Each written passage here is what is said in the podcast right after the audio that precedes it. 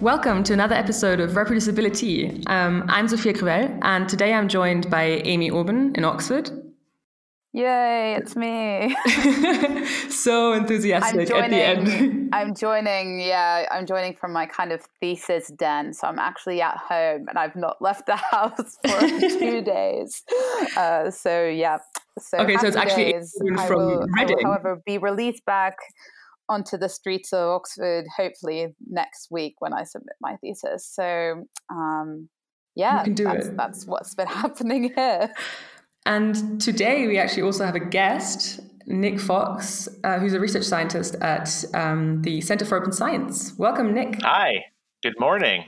I guess How it's not morning doing? for you. It's morning here. Oh. I'm good. Oh, yeah. I forgot about time time difference. Yeah, it's it's it's a m here in foggy New Jersey. Um, I'm good. Things are really good. Nice. Um, well, I think, I mean... We are all very impressed that you actually work at the Open Science Framework. mm. It's fun. It's, uh, yeah, it's definitely, uh, I, I wear it like a badge of honor. How many t-shirts do you, do you have? have? Like a sh- I wanted I, to ask about t-shirts. I only have one. So, okay, so I, I work remote, right? So the Center for Open Science is in Charlottesville, Virginia. Um, have you? Have either of you ever been? No. No. Oh, so so one of the S I P S conferences was in Charlottesville. So I got my first peek at uh, the C O S H Q at the S I P S conference a couple of years ago. Uh, and, you know, that the little secret is they have like a whole wall of T-shirts. But when I was there, when I started, uh, they only had one in my size. And I'm not like a crazy size or anything, but they only had one and it was hot pink. So I have one hot pink C O S shirt. Uh, that I wear on Wednesdays, because on Wednesdays we wear pink. Uh, um, and yeah, but also, of course, they only had that one um, hot pink T-shirt. That was, I mean, yes. I think they wanted you to have that. They probably have, still have a whole... Yeah, I think they sent it out ahead of time. They were like, Nick's coming, make sure you get the pink one. But yeah, hide everything else. Like, yeah, I have that, in, and right now I'm wearing my Psych Science Accelerator shirt, so... You know, I have to switch the caps every now and then. I need to be better uh, at the T-shirt game. I have a Center for Open Science one. Yeah. And Sophia has one as well. But because I got her yeah. one. Do you guys have more more mainline colors? I've got green. I've got yellow. Neon green. Oh, okay. So we're all we're all highlighter colors. Perfect. Exactly. oh yeah. True. You'd be a nice trio. On a very girly comment, I'm a bit annoyed I gave Sophia the yellow one because yellow is now such an in color. No, really? No, no, no, no, no. It's, it's, I, I, well, I I'm fine with my. I, th- I think the, the really in color is like the mustard yellow, and this one is, is very much a highlighter yellow. So, ah, well, we'll get there. The trends change fast enough that I think we'll all have our, you know, our few weeks. Exactly, where it's like right on trend. I mean, are, are you coming oh to S I P S this year? I'm not, unfortunately. So I really want to go. I've never been to the Netherlands, and the Netherlands has, you know, this huge open science group, right? Like, a lot of the Dutch scientists are, are into it. Uh, at least that's my, perspe- my perspective. Uh, mm-hmm. But I can't because we're actually in the process of buying our first house. Um, and we're moving that weekend. Like the weekend, like oh. S I P S starts. So it didn't work out. But uh, but I, I have serious, I was just talking on Slack this morning. I have serious fear of missing out for everyone who's going to be planning things. And like everyone's like, oh, I'm so busy. I'm going to all these different Uh, hackathons, and I'm leading all these different unconferences, and I'm like, ah. So, uh, okay. I love also how you're like the Netherlands is just one massive open science working team. I mean, I mean that's you know from from from my perspective here in Jersey, I look over the ocean, and that's what I see. I see, oh, it's like the promised land. You know, it's like wow, they're really thinking about these things over there. The grass is always greener on the other side of yes, the ocean. Yes, exactly. But, you know, it's okay. Because I know at the previous S I P S, you know, there are a lot of European scientists who couldn't make it. So, okay, let's have it in Europe, please. With, you know, if I can't make it, it's fine. Like, yeah, and it, seem, it seems like most of Europe is actually coming with that huge uh, amount of participants. I know. I, I can't believe that they uh, that they over like not overbooked, but I can't believe they filled their booking before the early the early bird specials finished. That's crazy. Uh, Again, it solidified it. my idea that it solidified my idea that every Dutch scientist is going and every Dutch scientist cares about it. Well, we'll see. I was like, see what well, happens. But so that well, we'll we'll give We'll we'll update you whether kind of the the streets of Rotterdam yeah. were completely empty. Every university building had no psychologists because they were all in this one room. I can't wait. At S N I T S. That sounds like a utopia, Amy. Yeah, that's the goal. No, but like the the last time you went to S I P S, you were um, a grad student, right? And you've just finished your your PhD. Yeah, so so I just finished my PhD at Rutgers. So I finished in March. Uh, so I defended my dissertation March twenty-fifth. Uh, I walked in the in the commencement uh, May seventeenth. So I got to wear the wizard robes that we have, the pillow mm. hat and all that. Very exciting. That's the whole reason I did it uh, was to wear the pillow hat. um, but yeah, so it was good, you know. So so last year I was so I was I took six years in this most recent form of getting my PhD. Uh, I had been in a PhD program before that I dropped out of in a totally different field. Um, but this time it took six years. Um, halfway through, I changed advisors. Um, so I wound up going from behavioral neuroscience and doing work on animals and like the maternal uh, immune system into looking at social psychologists and how they deal with people who use questionable research practices. Um, Okay, yeah, wait. So, finished. How did this happen? Tell, yeah, okay, so, I mean, probably you, you probably you, should, you, you also want to actually. Yeah, actually give, wait, wait. Let, let's just back up right, like all the way to the to yeah, the yeah. start. I'll start about how. I'll start at the way beginning. Yeah. Okay. Nice. So, so I started. So as an undergraduate student, my very first day, uh, they kind of had put me in psychology. They're like, "All right, you don't know what you want to do. You're going to be a psychologist. We'll put you in a stats class. We'll put you in a Psych one oh one class, and you'll figure it out," you know? Uh, and I was a first gen college student. So I was like, all right, I guess is how we do things. So let's do it like that. Uh, and, you know, over the first like year and a half, I started to hate psychology. I was like, it's just memorization. It's just remembering who did what, when, and, hmm. you know, blah, blah, blah. Uh, and, you know, at the same time, the school that I was at, I was at Stony Brook uh, University on Long Island. They required, you know, taking like general classes to kind of fulfill, you know, uh, kind of make you a well-rounded student. So I was taking biology classes and art classes and blah, blah, blah. Uh, and I really liked biology. And I was like, oh, maybe I should I should take biology and uh, maybe do like a chemistry minor. That sounds interesting. So two years in, I said, okay, enough of this psychology. I'm done with that. Um, I'm going to be a biologist. Uh, and I wanted to really minor in chem, and they're like, oh, you can't minor in chemistry. It's not a thing that we do. But there's this thing called biochemistry. And I said, oh, okay, biochemistry. That must be very similar, uh, which it isn't. It's completely different. And so I wound up majoring in biochemistry um, and working in a lab that was working on how a certain bacteria, this bacteria called Francisella tularensis, uh, attaches to host white white blood cells. Um, I know this isn't like a biology podcast, so I'll, I'll keep it brief. Um, but so I was working in like microbiology and immunology, and I was really liking it. So I said, uh, oh, maybe I should go to graduate school. This was also in two thousand eight, two thousand nine. So like uh, everyone was losing their jobs, and the prospects of getting a job coming out of college with a biochemistry degree looked really bad. So I was like, okay, how about we go to graduate school? It's five years. It's, uh, you know, you're going to make a stipend. So it's some guaranteed income. We'll weather the storm, and then we'll figure it out on the other side. So uh, I applied to uh, immunology programs. I was very interested in immunology. And so I wound up going to the University of Arizona, which is, uh, you know, five hours west of where I was from, Long Island and kind of the New York area. Um, So I was doing that for a couple of years. Uh, and while I was there, I was studying the aging immune system and how white blood cells change when you get older. Uh, and it was really cool work.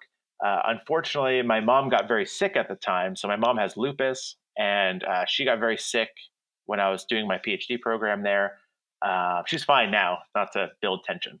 Uh, but at the time I said, you know what, it'd be best if I was back closer to home so I could, you know, be there and, and help if she needs help.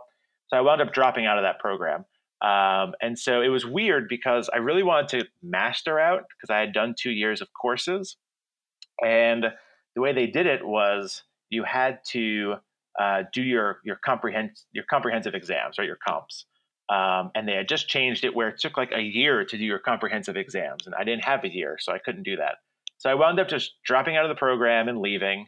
Um, and at the time, you know, it was like, well, you can't go back to graduate school. You've dropped out. Everyone's going to look at your transcript and say, like, well, what is wrong with this person, you know? So uh, I worked out of a lab at Columbia University for a couple of years. I moved to New York City. I luckily got a job as a lab manager. So the, the P I I was working with in Arizona knew a guy in New York. And he said, hey, I know this guy. He might need a lab manager. And so I worked with him. And he was studying uh, breast cancer immunology. So there's these drugs, these antibody drugs that are used to treat breast cancer, these like targeted immunotherapies. And no one knows how they work. And so his lab was figuring out, how do these drugs work? Uh, we know that they reduce breast cancer, but we don't know the mechanism. And so I was working on that for a couple of years. Uh, that paper just got published like less than a year ago, uh, where we showed that host immune systems actually create antibodies. So it's kind of like being vaccinated against breast cancer using these drugs. Um, so that was interesting. And then at that time, I was like, okay, I got to go back to graduate school. I really want to kind of complete my education. Uh, I wonder if there's like a different angle to this whole thing. Wouldn't it be cool if uh, you could take like this immunology lens that I was working through, you know, this is now four or five years, and apply it to something more psychological. And so at the time, I was very interested in, um, you know, how does the maternal immune system affect uh, fetal development? Um, again, right, they say research is me search. So my mom has autoimmune disease, and I'm like, huh, I wonder how the immune system uh, affects, you know, their children, right?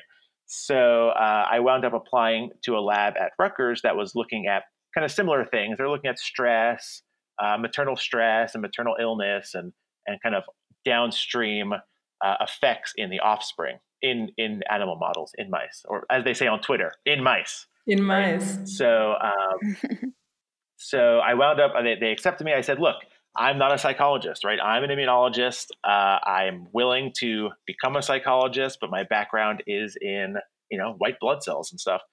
And so they they took a chance. My P I there took a chance on me, and I was very grateful. And uh, so I worked on that for about two and a half, three years. And then kind of the most interesting part of the story was we got into, and I'm not gonna I'm not gonna uh, speak badly, I, I hope, um, but we got into uh, we had differing opinions on methodology, right?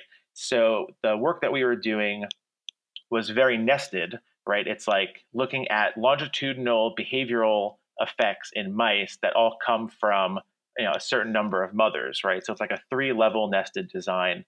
Um, and at the at that time, this is like twenty fourteen, twenty fifteen now, uh, a paper had come out in Science that said, um, you know, they were looking at maternal effects on fetal development in a different model. And a comment came out that said, hey, you're analyzing these things in an inappropriate way. You're using, you know, ANOVAs, maybe you should be using multi-level models to account for this, you know, lack of independence of your observations. And so we were working on something similar, and I was like, look, I don't want to publish this and have someone come out and say, uh, you're doing it all wrong. You know, we'd go and fix it. But if we know ahead of time, let's try to, let's try to nip it in the bud. Um, and so we kind of hit some friction there in our, in our mentor-mentee relationship.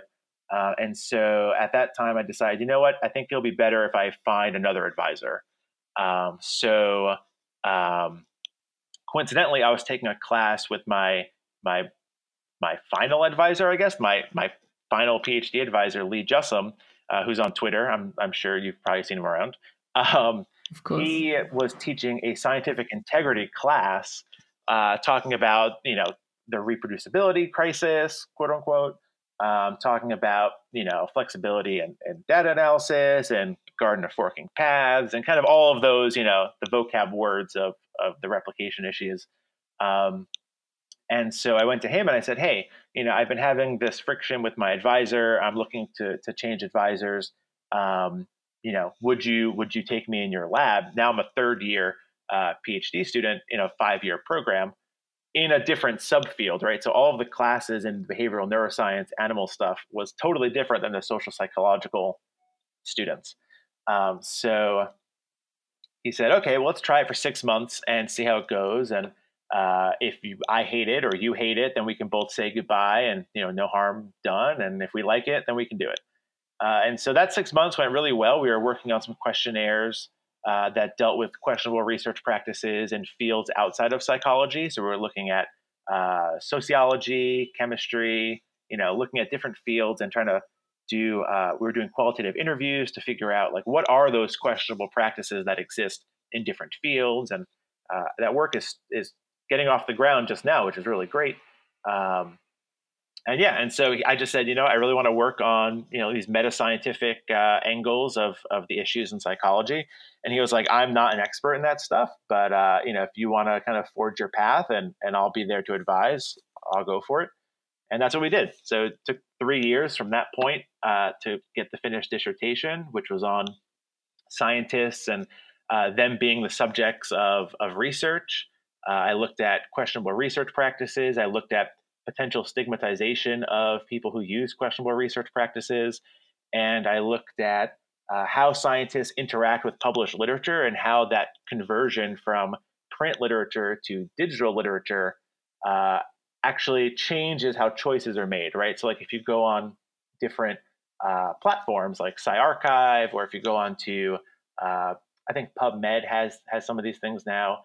Google Scholar for sure has these uh, this metadata, right? You can see how many times a paper is cited. You can see how many times a paper is downloaded, uh, which is different than how it was twenty years ago when you were getting a copy of, you know, Cell uh, in the mail and you just looked at the, you know, fifteen articles that are in it. Without the popularity measures. Yeah, right. So now scientists have a, a, an idea of the behavior of previous scientists, right? It's like, oh, wow, seven thousand people downloaded this. Maybe it's worth me looking at. Um, and so... that was kind of the, the scope of my dissertation. It was that plus measuring how many people use questionable research practices currently, like right now, or last twelve months, and uh, and if they're a stigmatized population. So Ooh, okay. That's the whole story. That's how I went from young, naive, hating psychology, Nick, to employed psychologist, Nick, right now. and and what, what's your stance on psychology now? Because you, you only said that you're employed, not what your stance is on it now. Oh, wait. What? Your stance on psychology. Yeah. Wait, no, oh, I love psychology. No, because, because, because you said like young, naive Nick hating psychology and now employed Yeah, Nick. no, psychology no, psychology is great. You know, I think psychology education, especially like early, like the very beginnings, like Psych one oh one type stuff, doesn't, at least, in, right, this is ten years ago now, at least when I took it, it didn't really like spark that excitement about like what psychology can be and that, you know, humans are so complex and we're studying the most complex thing, you know? Um, so I think, at least in my time taking it, that was not focused on. It was more like, you need to focus on, you know, um, God, I, I'm trying to think of names, but I can't think of any. Uh, you need to think of... Uh, the Stroop test. Skinner, right? When, when I talk about oper, operant conditioning, you need to remember it was B F Skinner and it was this time, you know, like, okay, I get it. I'll make flashcards and do that. Right. But I think like kind of the, the scope and the complexity of what psychology can be um, is, is super uh, motivating, right? It's like, it's what gets me up every morning, you know? Um, but back when I was eighteen years old and I was having to memorize uh, Piaget and, you know, different development cycles and Erik Erikson says this and Piaget says that. And, you know, right now no one cares about, you know, these because we think it's more continuous or, you know, Freud, blah, blah, blah. It's like, okay. Um, I think that could be worked on a bit. And I've taught Psych one oh one since then. And I've tried to, you know, kind of spice it up a little bit as much as I could. Um, but I think that can really be worked on because for me, immediately I checked out. I was like, all right, what else can we do, you know?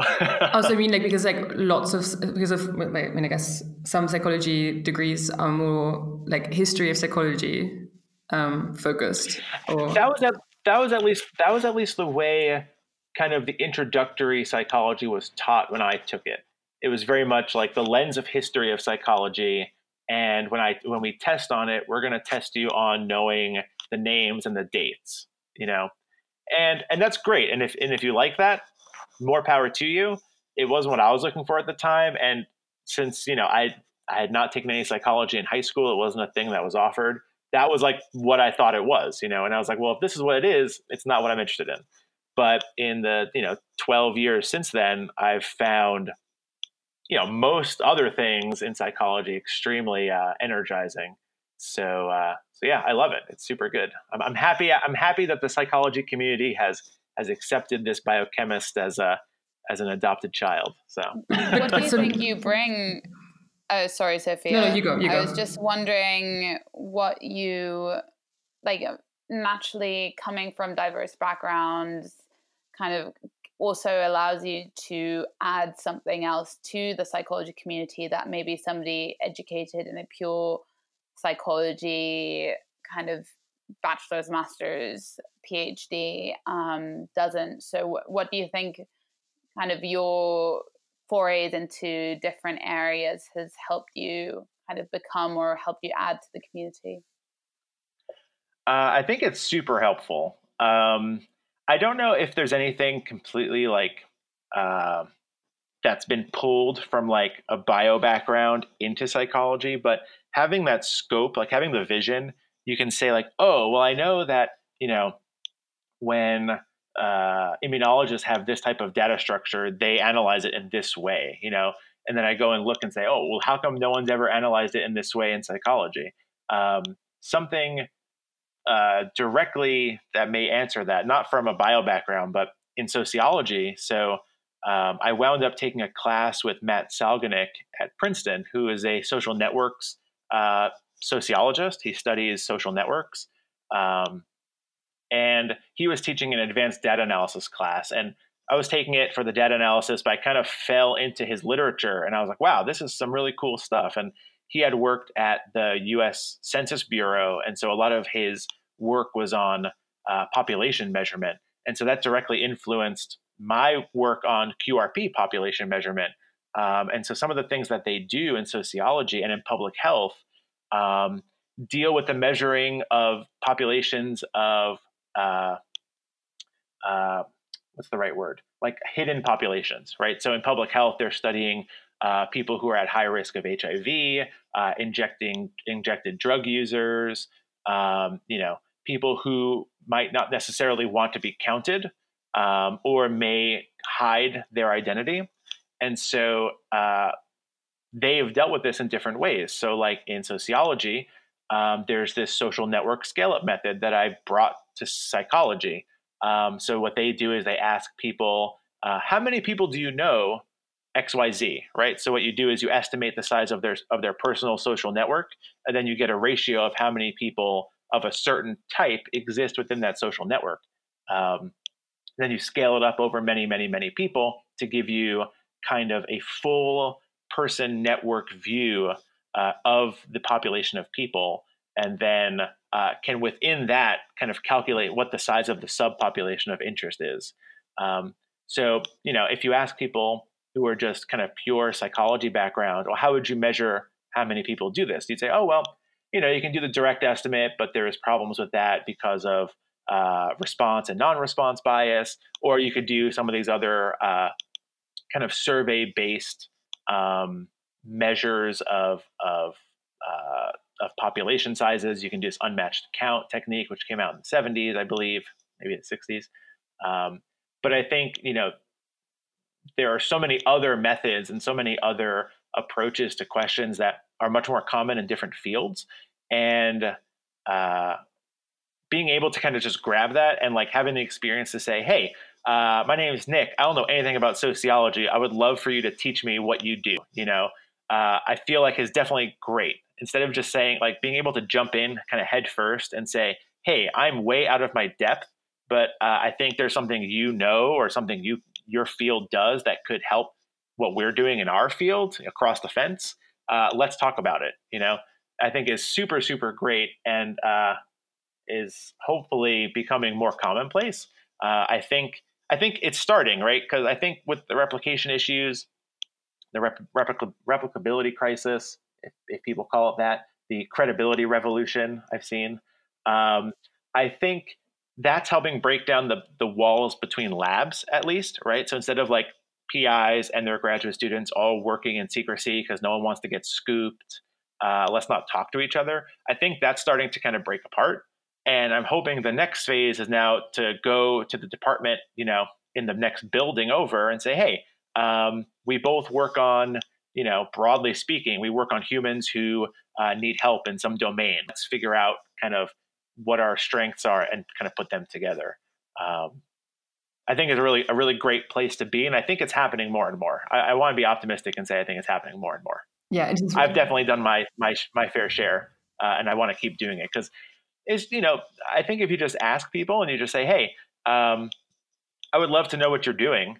Um, if you could please tell me, that would be great. People will share, you know. I think there's sometimes a little bit of like, oh, well, they're, you know, they're like a, a big shot in their field, or, you know, they are doing this sabbatical at this fancy school or whatever.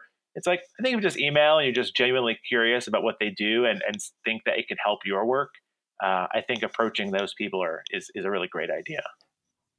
So is that, is that what you what you did with your thesis as well? You mentioned earlier that you you did you started with a qualitative project, right? So do you yeah, what kind of methods yes. do you use overall?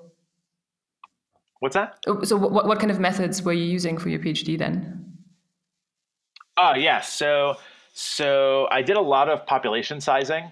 Um, so I did I used one of the the kind of the crowning uh, population measure that I, I used in my dissertation was this social network scale up, right? So it was uh, looking at people, uh, asking about their social networks. This is pure, this is looking at psychologists, asking about their psychological networks. Like, how many psychologists do you know? And then asking about how many people who use Q R Ps do they know?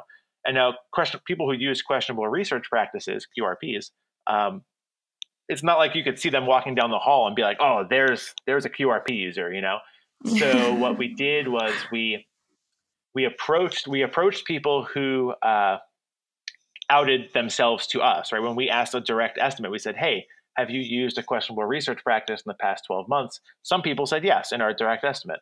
And so we followed up with them uh, to ask questions about how does that information transmit through your social network, right? So um, you mentioned, you know, th- these many psychologists, you know, named uh, Amy, right? Uh, how many of those Amy's know that you've used a questionable research practice? Do you know if this Amy or that Amy has used a questionable research practice? And so we kind of probed into the transmissibility of this identity information, even though it's not something uh, visible, that, you know, it's not outwardly apparent. Uh, it's more of a, a concealed stigma. Um, so we were then able to adjust that estimate that we got from the population level, adjusting it based off of the information we got about the transmissibility from people who uh, admitted to using questionable research practices. And so as far as I could tell, you know, when you make, when you write these things, you say, well, this is the first example of blah, blah, blah. You know, as far as I could tell, uh, this type of method hasn't been used in psychology before. It's more common in, in sociology. It's more common in public health um, because I think, uh, you know, the populations they're looking at are more uh, at risk in health. Um, and so I kind of took that frame to think of like, at-risk populations and applied it to, you know, questionable research practice users, um, potentially, you know, at risk uh, for the field, right? Considering uh, if these people are introducing false positives into the published literature, you know, what does that mean about the health of the field? Um, was kind of my my thinking about it, whether or not that's a, a worthy way of thinking about it. Yeah, that sounds interesting. Very cool. And the preprint of that is online. Yeah, so. Yeah, so the the, yeah. Est- the population estimating paper, I, I actually buckled down and wrote that paper, so that's pre-printed. Uh, and then my whole dissertation is pre-printed because I just wanted a place to like, so I could reference it uh, and pull other papers from it. So that's on there too. Uh, that's just one chapter. Uh, and then another one was looking at, you know, are questionable research practice users stigmatized? Um, Because it's important to know, like from a theoretical perspective, if they are a stigmatized population, because you can then act on that, right? You can either alleviate stigma and encourage people to, you know, say, I've used questionable research practices and and I'm open to learning how I can adjust my my methodological behaviors, my, you know, the way I write papers, blah, blah, blah. Or as they did in the smoking literature, right? Again, public health, uh, you could ramp up the stigma, right? So cigarette smoking has been highly stigmatized since about the late sixties, early seventies. Um, where, you know, they put ads that say, oh, if you smoke, you're going to die of lung cancer and your children will miss you. And, you know, kind of things that are really on the extremes. But if the outcome is we want to reduce the number of people smoking, that is a method that works, right? So knowing if Q R P users are a stigmatized subpopulation of psychology uh, gives you two levers to pull, right? We can increase stigma and say, well, if you're caught using a Q R P, you're going to retract all your papers, blah, blah, blah, and really like scare tactic people out of using them. Or, uh, which I think more social psychologists would would maybe gravitate towards, is try to reduce the stigma and come to a common ground where there's uh, education on kind of best practices, uh, whatever those best practices are, because everyone has an opinion. Um, Sorry, I'm, I'm just so, imagining. I'm just imagining um, like a journal with a cover that, like, similar to those cigarette um, packages, like, like an image of a of, of someone who who used question research practices and is really sad now. Um, oh or no! Like, or like a skull and, skull and crossbones. Yeah, like, like, oh look, they have tenure. Oh no, no, no. Yeah, no. I don't know. Maybe, maybe, maybe exactly. Like that's that's kind of the problem, right? Like you can't actually show personal um, issues for them because, in fact, they're probably better off. But like maybe you can well, like somehow is, abstractly. That is changing. It is changing. Yeah. We can yeah. hope. We can live in hope. Um, so you'd have but, to, literally, yeah. but, like, but probably still for now, you'd have to like somehow think of ways to. Um, make an image out of an abstract concept like uninterpretable li- literature, replication failures. Yeah. Nice. But, um, okay, so I think maybe we should take a little break now because um, we've been talking for a bit already and um, and then hear more about um, the work that you're doing now because your PhD work sounds sure. really interesting um, and I assume it ties in to some extent um, to where you are right now. So yeah, let's take a yeah. little break oh, yeah. then. Cool. You are listening to Reproducibility, serving you discussion of important issues in science and psychology, one mug of tea at a time. Do you like the taste of our podcast? Give us a follow on Twitter at Reproducibility, rate us on iTunes, and tell other early career researchers about us. If you have any questions or suggestions, you can reach us on Twitter or via our email address, which is reproducibility at gmail dot com. Over the next weeks, we will also release some speciality flavours, small podcast episodes talking to a wide range of psychological researchers, especially awesome E C Rs that we want you to meet. If you have someone you think should come on the show, send us a message. Welcome back to the Reproducibility episode with Nick Fox. We've just heard a lot Hi. About... Hi! We've just heard a bit about um, his PhD work. Um, and his background moving through all of the different fields and somehow ending back at psychology or meta science. Um, so yeah, yeah, right? It's like yeah. a nice full circle. Sort of, uh, it's like, yeah, anyways. um, kind of, I guess like starting with that, oh, psychology, you know, I don't want to learn all this stuff off by heart and then ending up in a place where you're maybe also um, looking at whether we should even be studying the psychology of psychology. Like, but also I assume now in your new job actually looking at whether we should be learning these things off by heart, right? Um, so you said yeah. that you're a research scientist at the Center for Open Science. What does that mean? Yes. And yeah, how did you so, get there? So, uh, so here's my humble brag. Uh, I was getting f- finished with my PhD and I was like, you know, I should really start looking for a job. And my, my wife was saying this mostly. My wife was saying, you know, you should really apply for a job. I said, okay. And at that time, it was like the next day. It was like someone was listening. The next day, a job posting came up at the Center for Open Science uh, for a new project uh, that has this ambitious aim of replicating or reproducing three hundred uh, studies in the social and behavioral sciences. So not just psychology, but some other related fields that I can mention in a moment.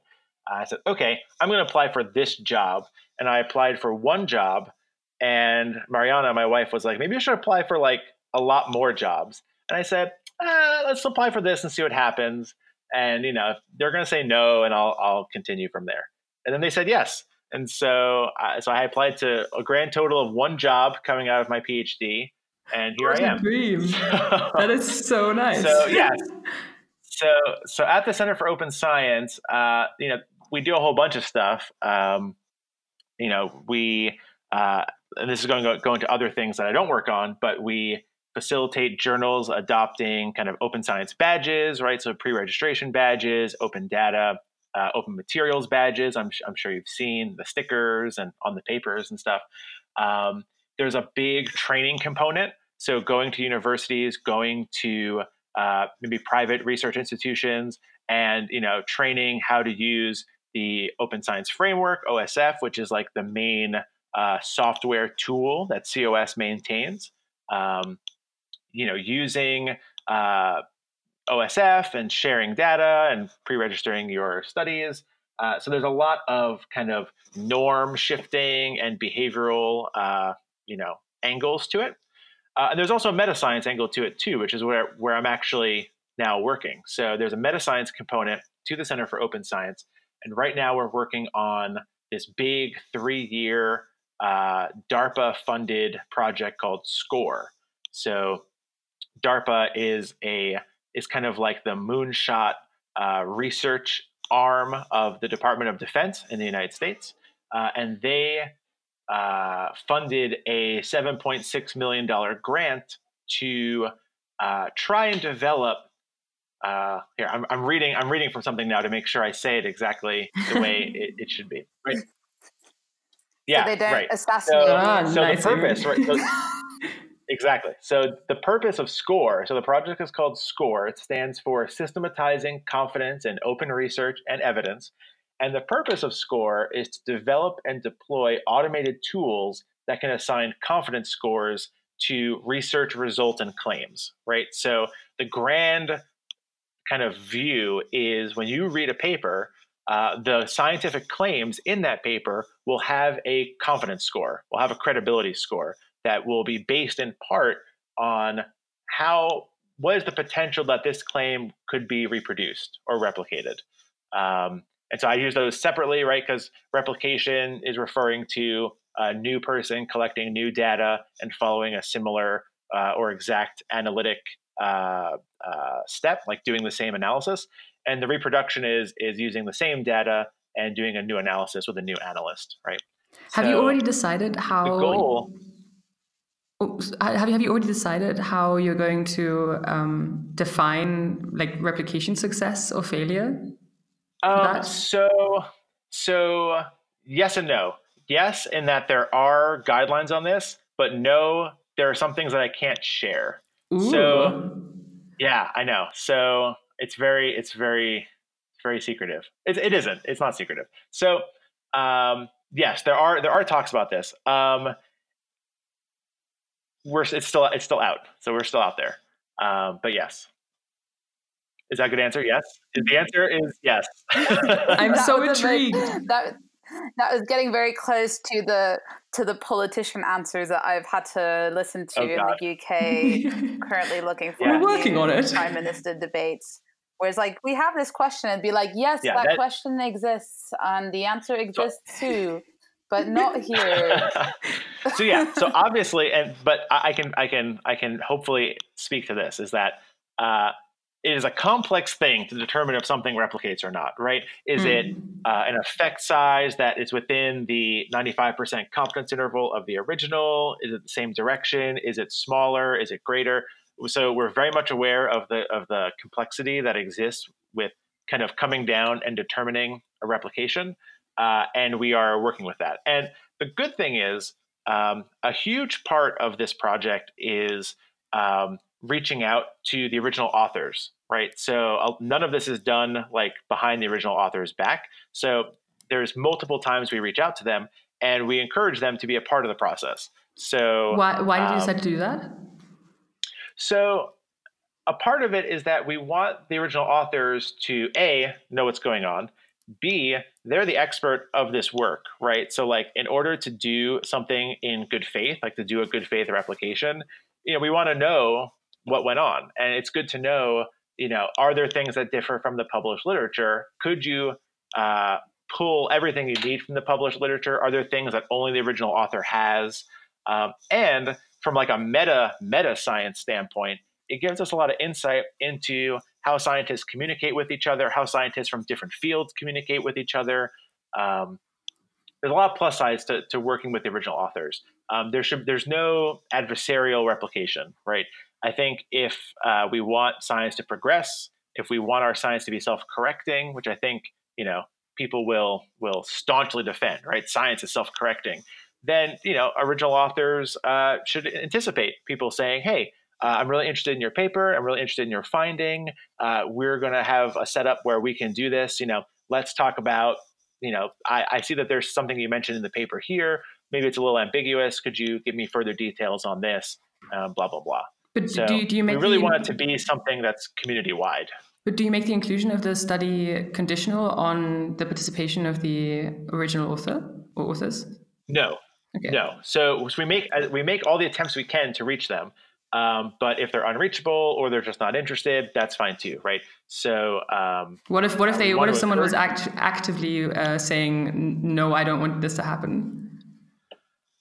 So we have so we have protocols in place for that, uh, and I'm happy to say that's never happened yet. So we've reached out to several hundred oh, nice. scientists in all different fields, and and it's it's really amazing, right? So I went in very pessimistic. I was like, look, I've reached out to scientists before, like doing my dissertation stuff, and you know we're gonna get not so much. We're not A. We're gonna get low participation. B. You know I don't think it's gonna be very positive. And I was totally proven wrong so far. We're getting very encouraging levels of participation in terms of original authors getting back to us, right? That's the participation I'm talking about. And uh, the the the way that they that they communicate is really positive. It's either neutral or positive. We haven't had, uh, at least from what I've seen, you know, any sort of adversarial or negative communication with any of the authors, which has been really, really great and uh, encouraging to kind of the state of science, right? I think being in meta science or, or, you know, being focused on the replication issues, you can kind of get a little sour on like, oh man, things are bad. Um, but there's a lot of people out there that are super excited that this kind of work is going on with their own, with their own work um, across is, is many different you, years of publication. Sorry, is, is is that what you meant when you said um, that this kind of project, like that it's, it's giving you interesting insights into how scientists communicate, or is that something else? Yeah, so I mean, it, it's that plus, um, you know, so there's four of us doing kind of the the the biggest pull of the res- of the work, right? So our group is four, or five, it's like seven or eight people. Uh, there's four research scientists. So there's me, there's Melissa Klein, who previously was a postdoc at M I T doing many babies. So super smart, super awesome. Andrew Tyner, he's a, a political science political scientist. He was doing a postdoc at Princeton. Um, also super smart, super awesome. Uh, Sam Field is a, is the third research scientist. He uh, is a sociologist and a statistical consultant, and super nice, super awesome. And then there's me, the guy who just graduated, uh, kind of filling out this roster of all-stars. Uh, and we all have different backgrounds, and we're pulling literature from backgrounds that also we're not experts in. So like economics is a field that falls under the umbrella of social behavioral sciences, uh, business management and marketing, right? So these are fields that typically aren't talked about in the same conversation as like the reproducibility crisis in psychology. Um, and so, uh, you know, reading their literature and reaching out to them, say, here's our project, here's our mission, here's information about C O S. Uh, it's really interesting because it's like, you know, uh, economic professors who do research on how people, uh, you know, spend money in times of, um, I don't know, in times of uh, leanness or something, things I don't, I, I'm not an expert in. Uh, and speaking to a psychologist interested in replicating that work has been really great because you can imagine people saying, oh, well, you know, I'm not going to help you. I've never heard of you people. You guys are psychologists, whatever. Um, it's actually been the exact opposite as as far as we've gone so far. So, um, so is, is that it's the encouraging? Stage? Sorry, I keep. No, go ahead. Go ahead. No, I was just I was wondering like if if um, if that was the stage that you're at right now. Are you talking? Um, I like are you currently sort of lining up the the projects, or are you already have you already started um, doing replications? Yeah, so right now we're right at the cusp of starting our first replications. So uh, the project started in February, uh, and it's three years.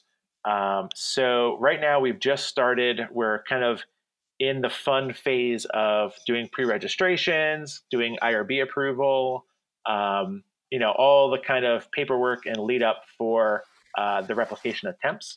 Uh, at the same time, we're still reaching out to hundreds of authors a week, um, where we are uh, extracting scientific claims from their papers and saying, hey, these are the claims that we extracted. We want to get your opinion. Are these uh, a- accurate to what you're trying to portray in your paper, uh, or, or are we way off, you know?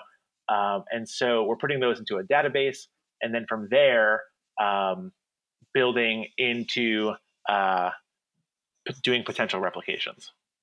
So it's kind of everything at once. So since the time frame is so compressed, doing three hundred replications uh, in this time frame, uh, everything kind of has to happen simultaneously. So so we are uh, we are a steam train going very fast, putting the rails in front of us as we go. So we are extracting claims, talking to authors, uh, prepping for replications, and then the first replications should be starting soon.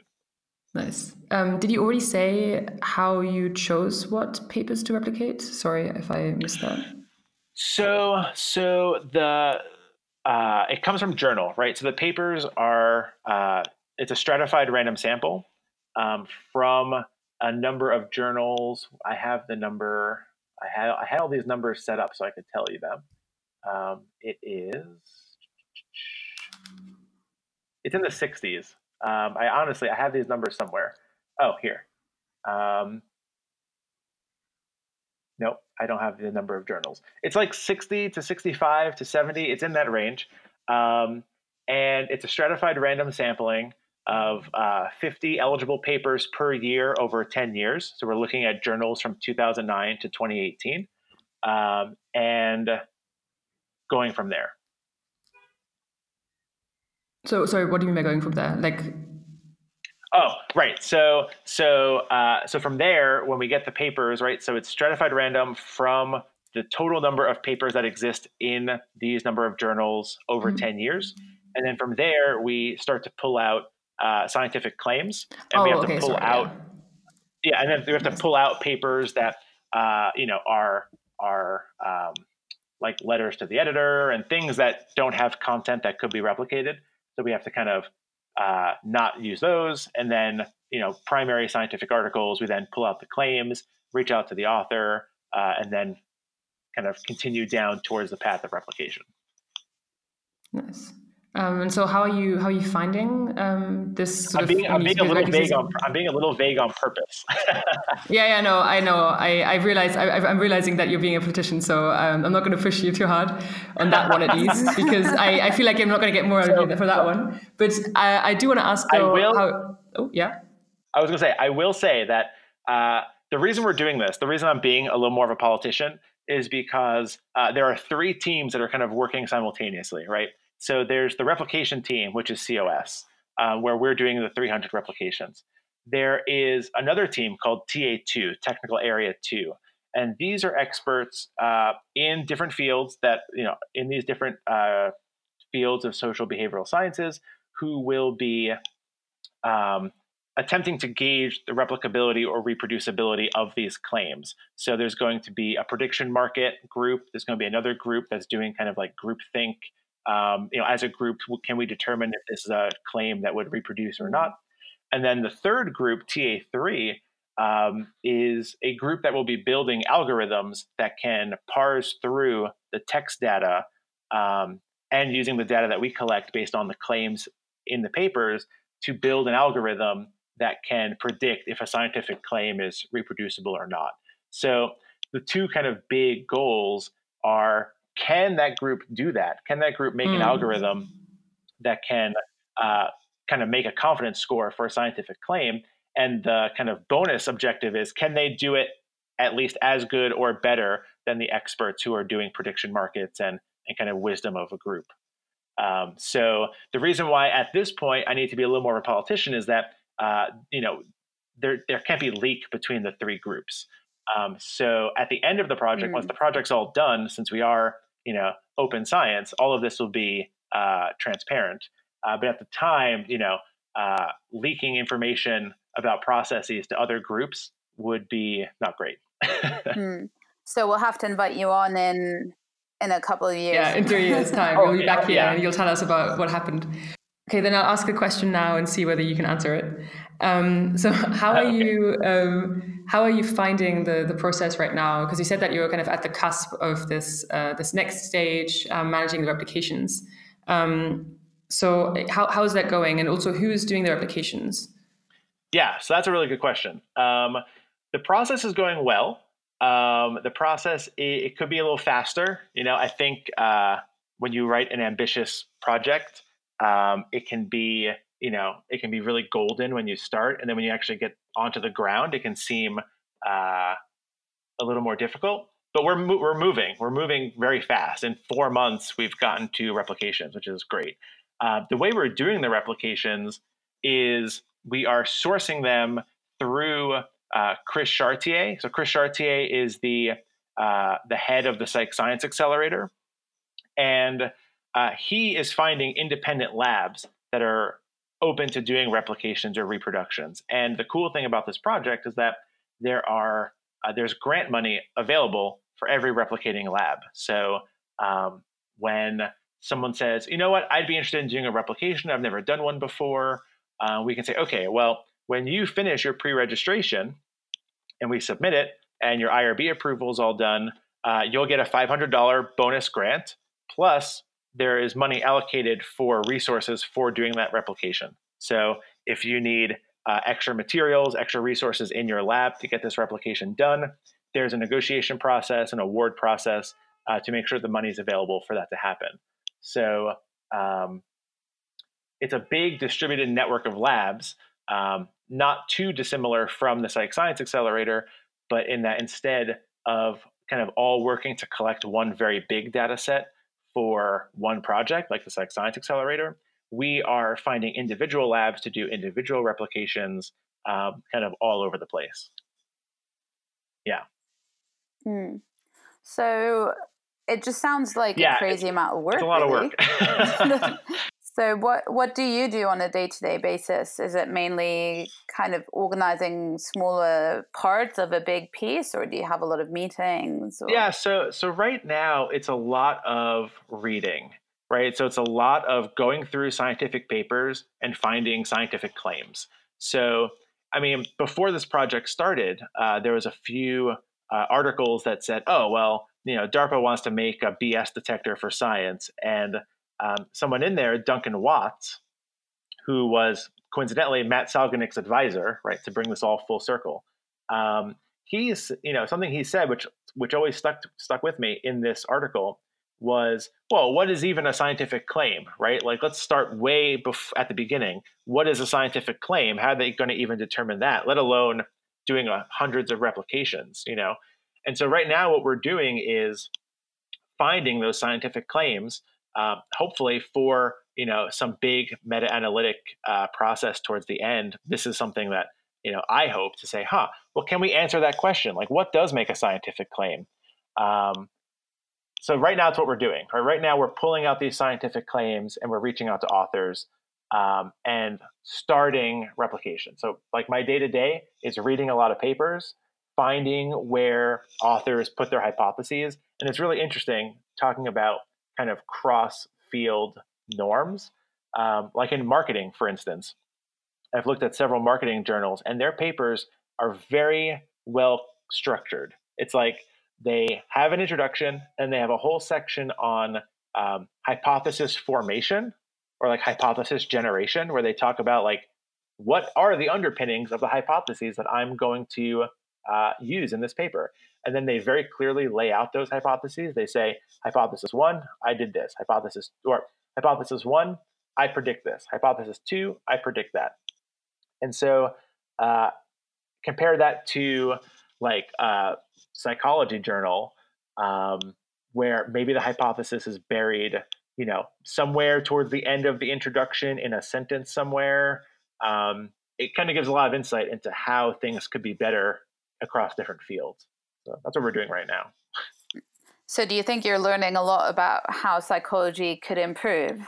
Yeah, at, at the publication level, very much so. And, uh, you know, one of the cool things about the SCORE project is that even though the SCORE project has these big grand goals of replication um, and algorithm formation and all of that, uh, which we're going to hit, right? The goal is to hit those things.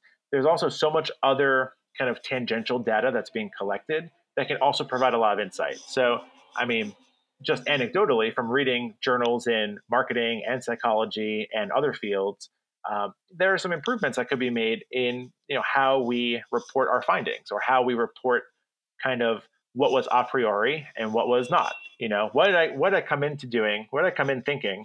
What did I do? How did that? How did what I do change what I thought? You know, um, I think some fields do it better than others. I think some journals do it better than others.